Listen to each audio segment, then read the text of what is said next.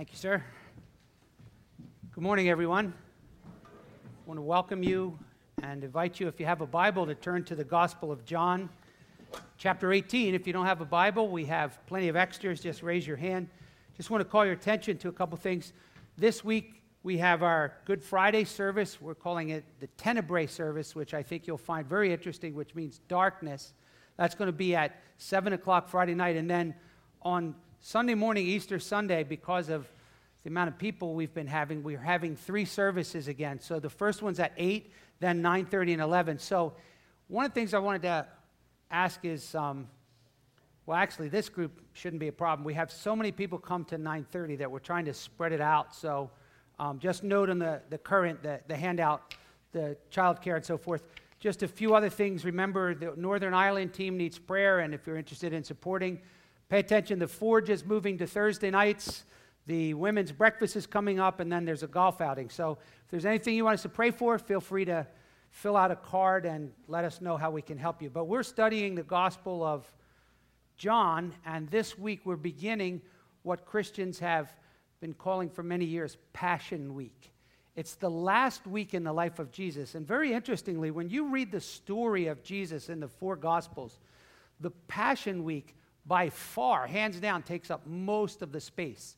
In fact, some of the Gospels, like Mark, spend almost a third of his book talking about one week in the life of Jesus. So it, it, reminds us to think wow, this is an important part of what it means to be a Christian, to know the story of the Passion Week and to understand the implications of it. So, in order to do that, we have to back up, and I just want to briefly overview the life of Christ then we'll talk about the Passion Week. Then we'll look at our passage this morning. Let's pray. Heavenly Father, thank you for your word. It's alive, it's powerful.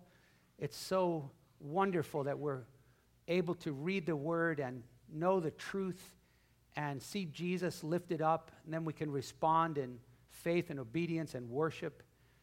And thank you for the power of the Spirit as we meet together in Jesus' name. Thank you for how cool it is to see how many children their lives are being changed. They're growing and partnering together with parents and grandparents and family and friends. We want to raise up the next generation. We pray for all of our children's workers. We pray for Kim and Janet and all of the leaders as they minister to our kids. May we learn and grow and realize what a terrific privilege parenting and grandparenting is. And we pray for your divine enablement that we might see boys and girls who love the Lord and are raised up to follow Christ. Bless your word now and speak to us, we pray in Jesus' name. Amen. Let's start with talking about the life of Jesus. Just briefly, first of all, Jesus was born in 4 BC. He missed his birthday by four years. And the reason we think that's the case is because Herod the Great, it's pretty historically concluded that he died around 4 BC. The whole BC thing and all came later. So the bigger issue is just to say Jesus was born in Bethlehem, born of a virgin, as it was predicted in scriptures. But there's not a whole lot of significance in the, in the upbringing of Christ that's brought out in the Gospels. It's not till he turns 30. That's when the, the action begins. Now, that's not to downplay his life, but when he turns 30, that's when the ball really gets rolling because suddenly he's baptized. The Holy Spirit comes upon him. He's tempted by Satan and then he begins to do these profound miracles. He's raising the dead, he's feeding 5,000, walking on water, healing people, and he's going around preaching a message about a kingdom and how he is a king and he's calling people to repent and believe in him. But early on in the story, he predicts over and over again that his goal here is to go up to the cross and die. And so all of the gospel stories are like a, like a river that's flowing into sort of a, a siphoning tunnel where it powerfully takes us into Passion Week. So, at about the three and a half year point of the life of Jesus, he begins to head to Jerusalem. Now, as you're learning to read and study your Bible, get out a study Bible and look at the map of the Holy Land and see where the Sea of Galilee is, see where Jerusalem is down by the Dead Sea, and, and note that Jesus toggles back and forth. It's about a 60 mile walk. But a lot of his ministry does up in Galilee, but at the end of his ministry of training these disciples and doing miracles, he heads down to Jerusalem for Passion Week. And so, as you read the four Gospels, remember Matthew, Mark, Luke, and John were each inspired by God to tell a particular story about the life of Christ. They don't contradict each other, they complement one another. And so, we learn from the Gospel writers that Sunday was called, we call it Palm Sunday, the triumphal entry. That's, that's the beginning of Passion Week when Jesus rides into Jerusalem on a donkey, fulfilling Zechariah chapter 9, which says, Behold, your king comes on a donkey. And the people, having heard about Jesus and his kingship, were very excited. Hosanna! Blessed is the king. And they anticipated that as Jesus entered in Jerusalem, that he would establish his kingdom right then, that he would overthrow the Romans and he would begin to reign. But what they failed to realize is that the Old Testament predicted he would suffer and that his earthly kingdom would be postponed at that time.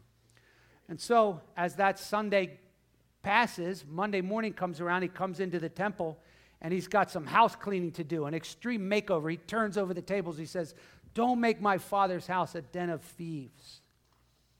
And then on Tuesday of that Passion Week, the Bible tells us that the disciples in Matthew 24, 25 said, Hey, look at, look at this, this temple that Herod built. And Jesus goes, Not one of these stones will be left upon another. And they said, Well, tell us then about the signs of your coming and the end of the age. And Jesus taught the Olivet Discourse about his return. Wednesday, we don't know much of what happened other than that he was teaching, but Thursday, is when things really ramp up because it's on Thursday evening that Jesus begins to prepare to eat the Passover. So we know that he goes into the upper room for what we call the Last Supper, where he establishes that the new covenant will be built around his death and his shed blood. But as we've been studying the Gospel of John, that's where we've been. In chapters 13 through 17, we have this upper room discourse where Jesus does extensive teaching, preparing his disciples that he's leaving and he's sending them and commissioning them in the power of the Spirit. But once he finished that teaching in the upper room, we learn that he leaves the upper room and he begins to walk out of the city, outside the city wall. And, and we've read John 17. We saw this prayer that Jesus prayed for our unification, for his glorification, for our sanctification. But then Jesus goes down across what's called the Kidron Valley and he goes out into a little area of olive trees, a grove called Gethsemane, which in Hebrew means oil press. And it looks like it was just a little walled olive grove that someone owned but allowed Jesus and his disciples to use that. And it was there as he enters into that garden that he begins to pray these agonizing prayers Father, if there's any other way, let this cup pass from me. But all along, knowing that at any moment Jesus is going to be arrested.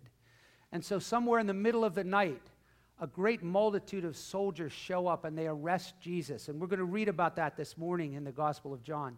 But as he's arrested, Jesus never sleeps that night because he bounces around like a pinball to six different trials.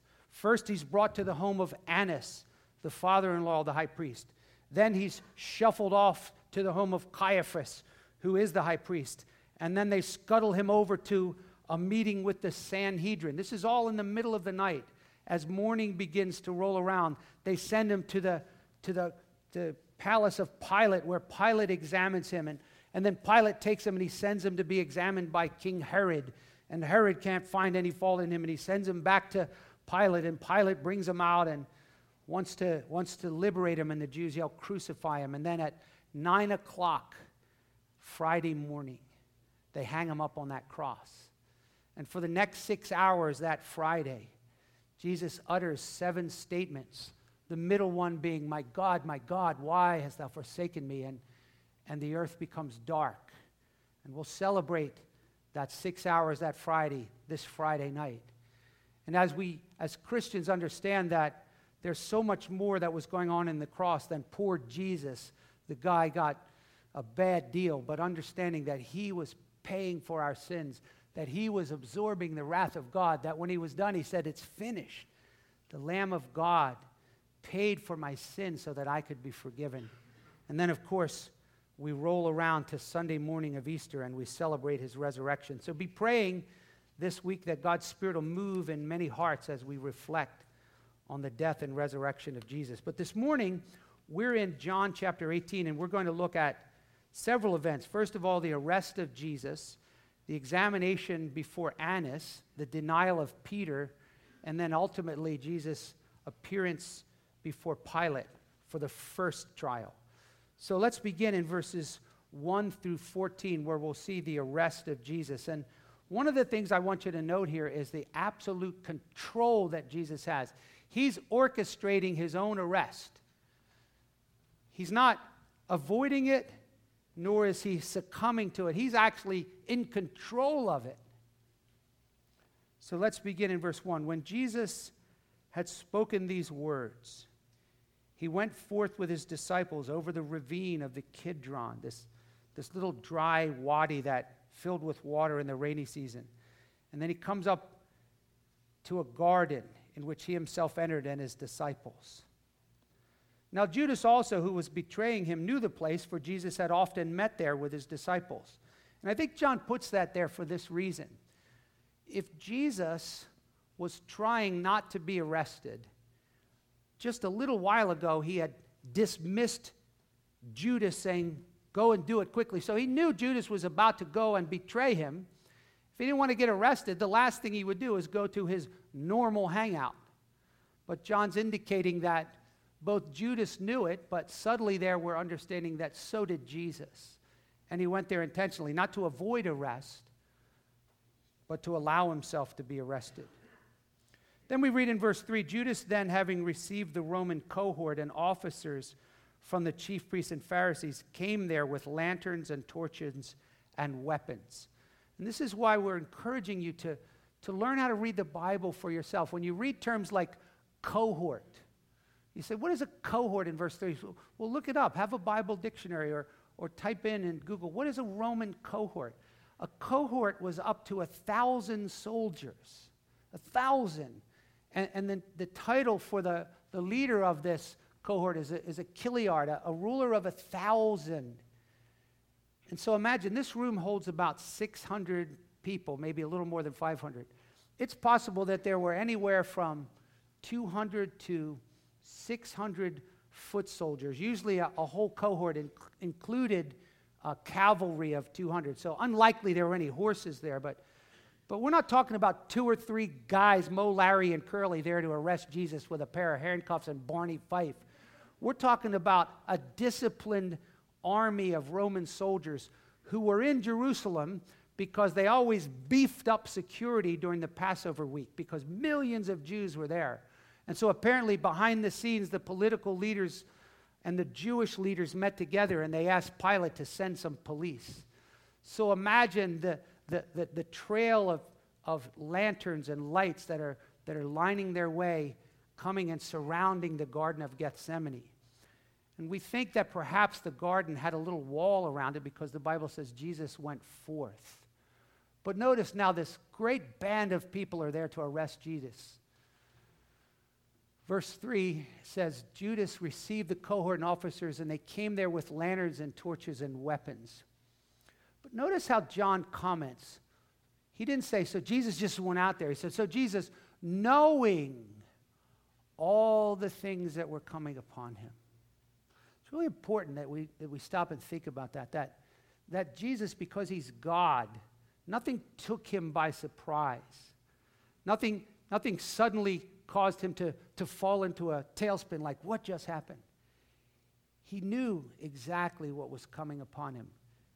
And knowing that, and we'll read that over and over again in John. In John 13, it says, Knowing that his hour had come, he rose up and washed the disciples' feet. In perfect control, in wonderful sovereign love, Jesus voluntarily delivers himself over to be arrested.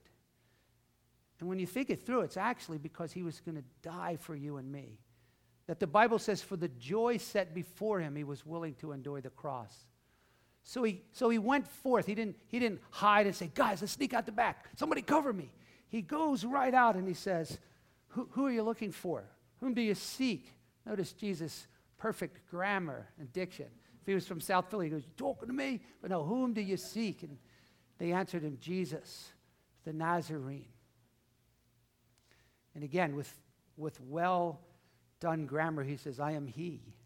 Now, that's a really interesting phrase. In, in the New Testament, that, that's just two words in Greek, ego eimi. And it has a rich history in the Greek Old Testament because that's the equivalent of the Old Testament name Yahweh, the, the name of God that God revealed to Moses in Exodus when he said, I am. Tell him, I am. Jesus had said this earlier in the Gospel of John when they said, You're not older than Abraham. And he said, Before Abraham was, ego eimi, I am. And so here, I'm not sure they understood it, but Christ, I think, was just doing more than saying, It's me. But I think he's reminding us that I'm God, that I am Yahweh, that I am Jehovah. In fact, a Jehovah's Witness came to my door to, yesterday, and she was surprised when I said, I'm a Jehovah's Witness too. I believe Jesus is Jehovah. And then it went downhill from there.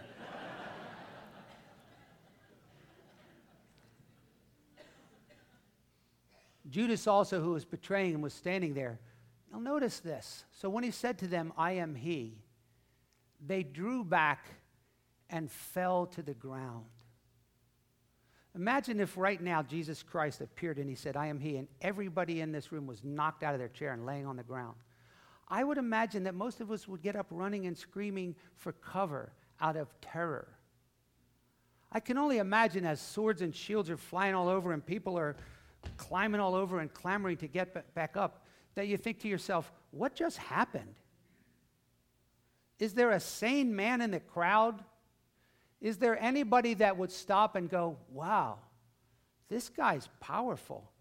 We might be in over our heads, fellas. Let's get out while we can. But what we find throughout the scriptures is both the insanity and hardenedness of sin. Could they not have figured out the authority and power of Jesus? Did they not understand that the entire scriptures speak of the power of the words of the Lord, that, that he spoke creation into being? That the Bible says one day he will slay men with the breath of his mouth. The words that come from him are powerful enough to destroy us. But sin is deceitful. And they just dusted off their stuff and had at it again. Verse 7 Therefore, he again asked them, Whom do you seek? And they said, Jesus the Nazarene. Thankfully, in his mercy, Jesus didn't say, Well, we can keep doing this until you get it right. But he said, I told you that I am he. But then again, showing his control, usually the guy who's being arrested does not dictate the circumstances. He doesn't say, No, I don't, I don't want to do the handcuffs, and um, I'll meet you at the police station, and let's. No, but notice him dictating his own arrest. So if you seek me, let these go their way, the 11. Well, why was Jesus so concerned about the 11? To fulfill the word which he spoke. Again, showing the sovereignty, the authority of Jesus. He's got this. Well, what was that word that he spoke? Of those whom you have given me, I lost not one.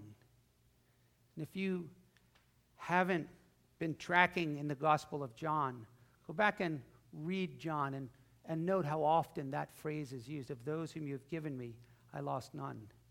What a wonderful reminder, if you're a Christian this morning, that you are safe and secure in the authority and the power and the grace and the keeping of the Lord Jesus. The Bible tells us that everyone he predestined and called, he justified and he glorified. He that began a good work in us will perform it until the day of Christ. I'm so grateful that Christ holds on to me. Now, that doesn't and ought not lead you to be careless and say, hey, whatever, I'm saved, I can do whatever I want.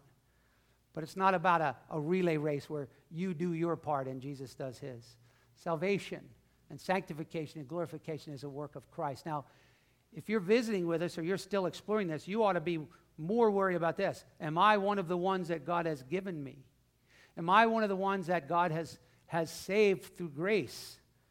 And I tell you this much if you want to be saved, Jesus said, All who come to me, none of them I will cast out. Run to Jesus and say, Lord, I want to be a follower. I want to be forgiven. And then as you believe and call on the name of the Lord, know that you are one of his own and he'll keep you. And so, poor Simon Peter, who we often throw under the bus as the coward who denied Christ, we need to be reminded that he wasn't quite the coward we might have always thought he was because verse 10 says Simon Peter, having a sword, drew it, and he struck the high priest's slave and cut off his right ear, and the slave's name was Malchus.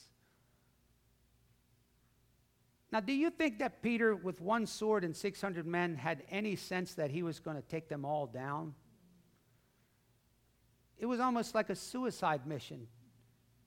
It was as though Peter was saying, Somebody's going down with me, but I'm protecting my Lord. So Jesus said to Peter, Put the sword into the sheath, the cup which the Father has given me. Shall I not drink it? When Jesus talks about the cup, the Bible portrays his sufferings as a cup that God had poured out for him to drink, a bitter cup, a cup of God's wrath in which Jesus would drink it to the full. And anytime we try to add to the work of Christ, Jesus doesn't care for others drinking from his cup.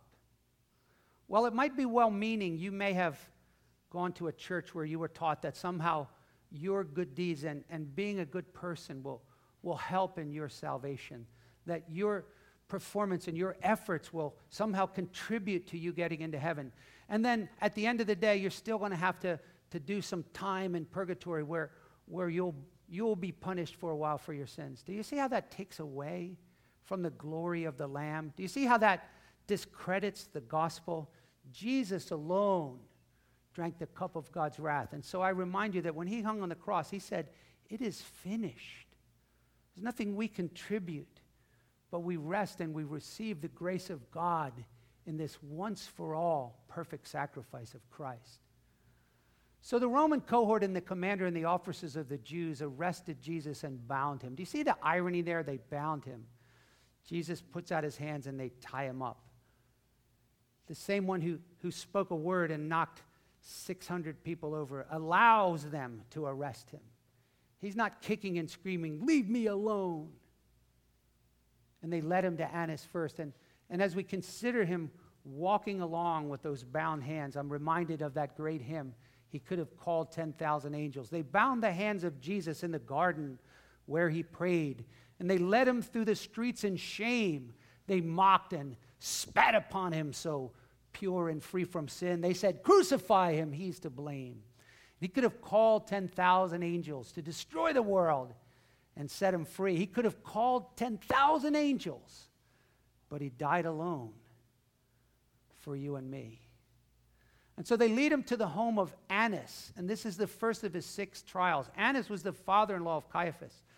Annas was the high priest up till about 17 AD, but the Romans deposed him and allowed his son in law, Caiaphas, to eventually become the high priest. But as is often the case, the guy who's technically in charge and the guy who's on paper in charge, there's a, there's a, a fudging there. And so it was understood that Annas had a lot of influence. So they start with Annas, even though he's not technically the high priest, it's Caiaphas. Now, notice John wants to remind us that Caiaphas was the one who advised the Jews that it was expedient for one man to die on behalf of the people. Remember earlier in John when Caiaphas spoke better than he knew when he predicted that Christ would die for his people. Now Peter comes in. Simon Peter was following Jesus, and so was another disciple, and that disciple was known to the high priest. And he entered with Jesus into the court of the high priest. Now, just briefly, that's an interesting thought. The high priest was very wealthy. The Sadducees were incredibly wealthy. They had opulent places within the city with tons of money, and, and they didn't just hang around with common people. So much so that, that John Calvin, as he commented on this, he said, This disciple can't be John the Apostle because why would the high priest have anything to do with some fisherman? That it must have been some wealthy disciple of Jesus who, who was in and out of the high priest's luxurious palace. He knew someone who knew someone. But I have no problem with thinking that John, as is his custom in the gospel, is talking about himself here. And so let's assume then that John, who knows the high priest and gets inside the courtyard where Annas lives, knows that Peter's still out in the gate. And so we read in verse 16, but Peter was standing at the door outside. So the other disciple, who was known to the high priest, went out and spoke to the doorkeeper. And he said, Hey, see that, see that guy over there? That's my buddy. Can he come in? Sure, bring him in. So Peter comes in. Then the slave girl who kept the door said to Peter, You're, you're not one of those, you're not one of his disciples, are you? And Peter says, I'm not. I want you to imagine and think with me for a moment what, what went through Peter's mind right after he blurted that out in that miscalculated moment of fear. No, no, no, I'm not. Okay. Mind you, it wasn't that long ago, just hours earlier, Jesus said, Peter, you're going to deny me three times. Strike one. And one of the things that strikes me about that is that, like many sins, unchecked when we violate our conscience, things continue to spiral more deeply and desperately.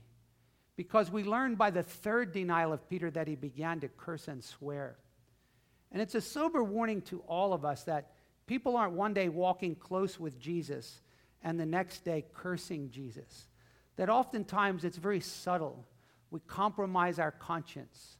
We begin to let other things occupy our time. We neglect our time with Christ in the Word and prayer.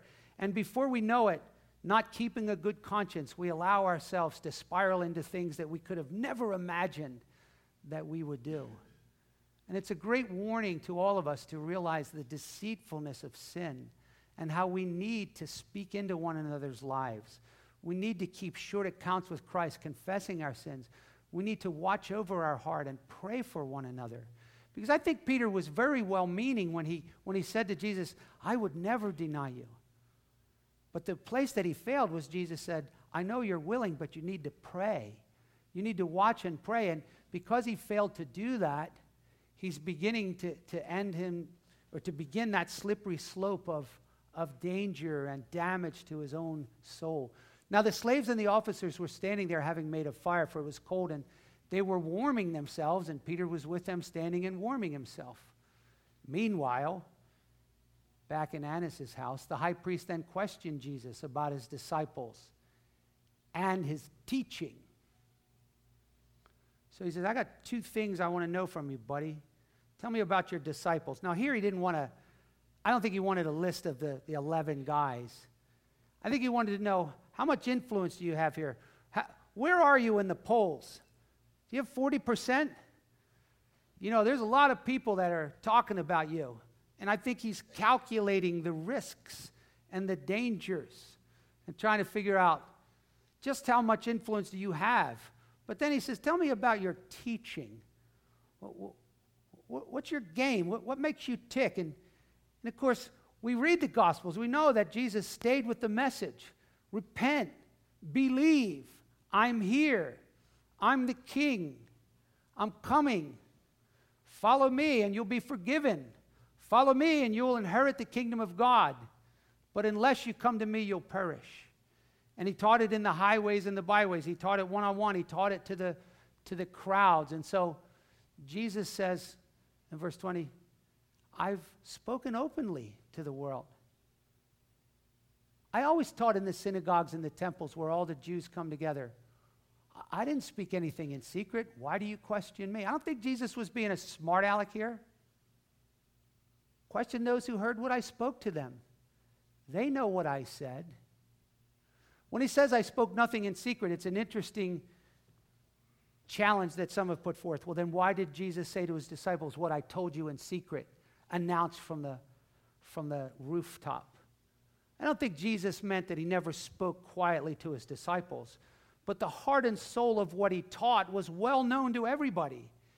In fact, an interesting example of that is where in the world did the thief on the cross get his information when suddenly he looks at Jesus and said, Lord, remember me when you come in your kingdom? He didn't just suddenly figure that out. He had heard that. The teaching of Jesus had spread throughout the Holy Land. And so Jesus says, what do you want? Why do you want to know what I teach? Everybody, ask anybody. I haven't changed my message. And then this guy really gets on my nerves, verse 22. When he had said this, one of the officers standing nearby struck Jesus. The Greek word here, rhapisma, from which we get the word, I'm going to rap you. It's a backslap. He backhands Jesus. And he says, Is that the way you answer the high priest? Now, you remember in the book of Acts that Paul severely rebuked the high priest and called him a, a whitewashed sepulchre, and, and he got a backhand for it. But he realized he was wrong because he spoke evil against high priests. Jesus didn't speak any evil. Look at verse 23. Jesus said, If I have spoken wrongly, testify of the wrong.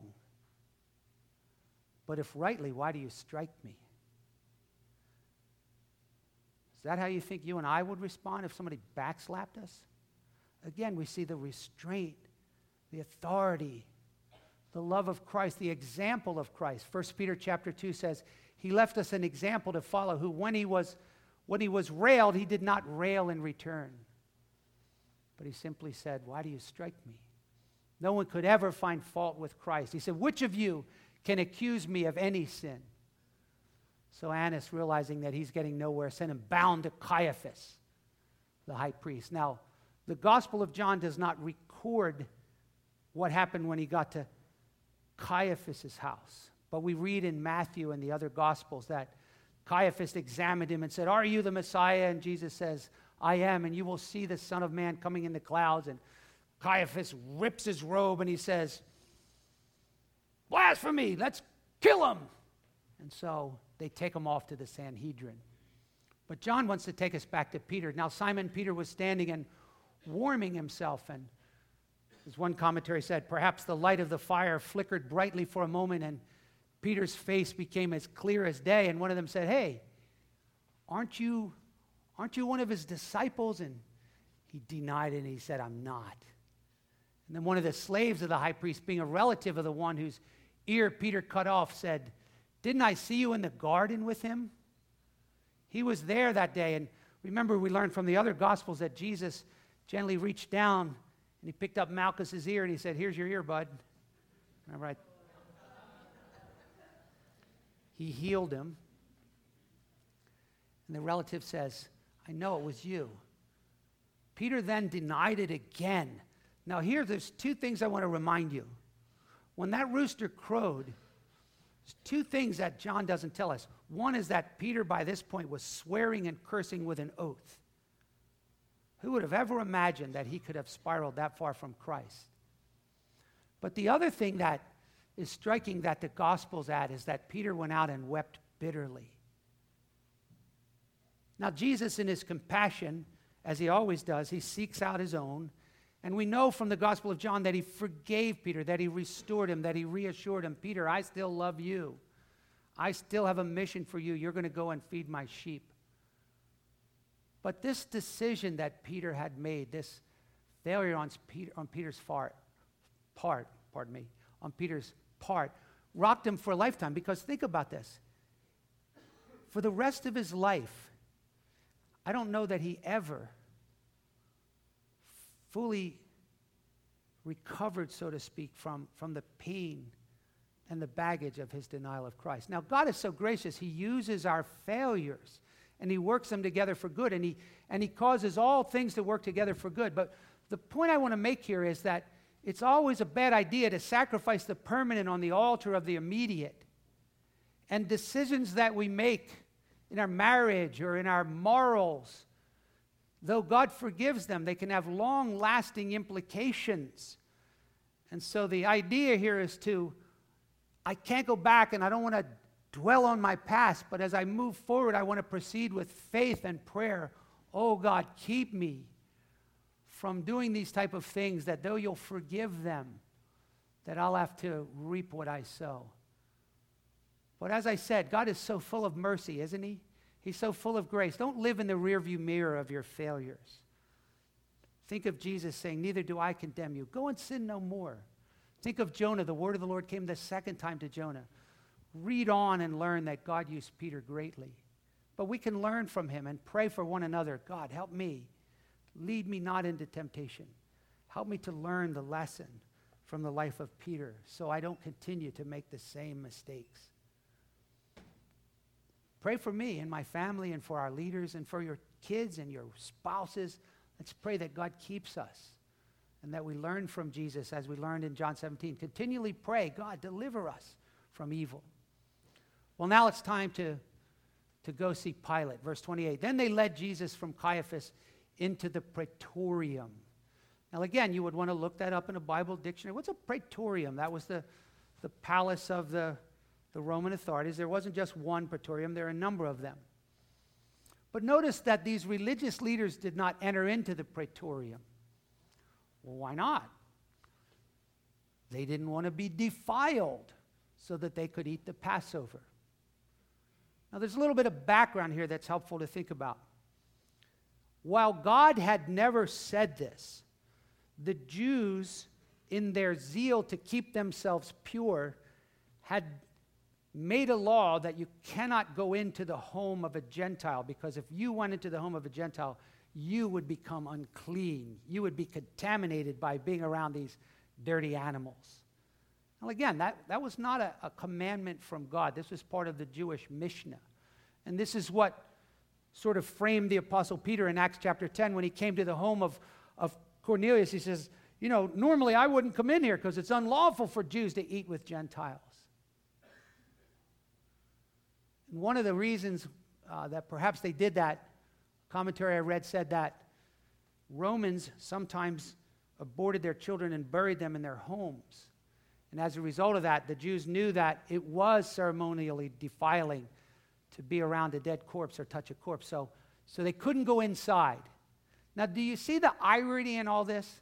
That they're worried about their religiousness in the midst of severe unrighteousness, right? They're trying to put innocent Jesus to death out of their own wicked and godless jealousy and selfish purposes. But in all of this, they're practicing their religion. How sad it is that so many people in American culture, the Bible tells us, they hold to a form of godliness. Oh, sure, we show up, we make our confessions or whatever but they deny its power. The irony of their deep hypocrisy to be straining at a gnat while swallowing a camel.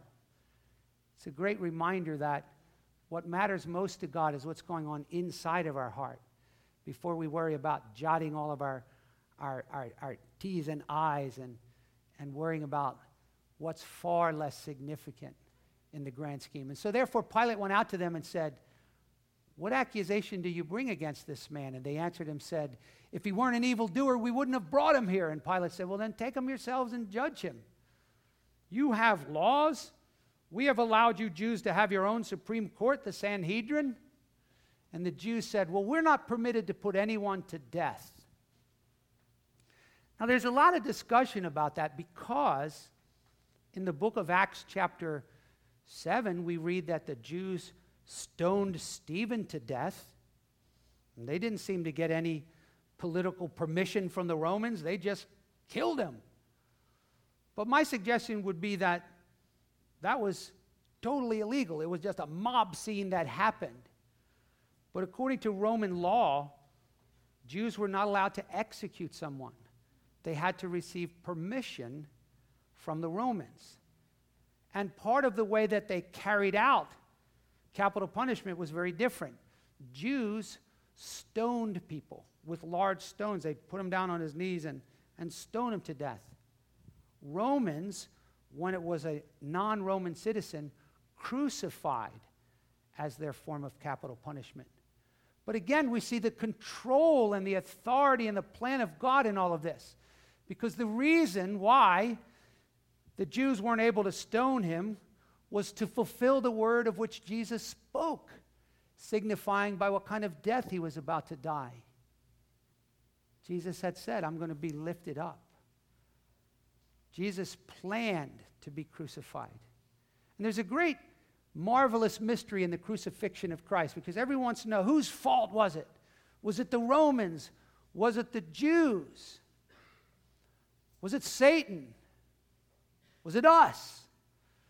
But behind all of that is the sovereign, almighty, loving God who sent his son.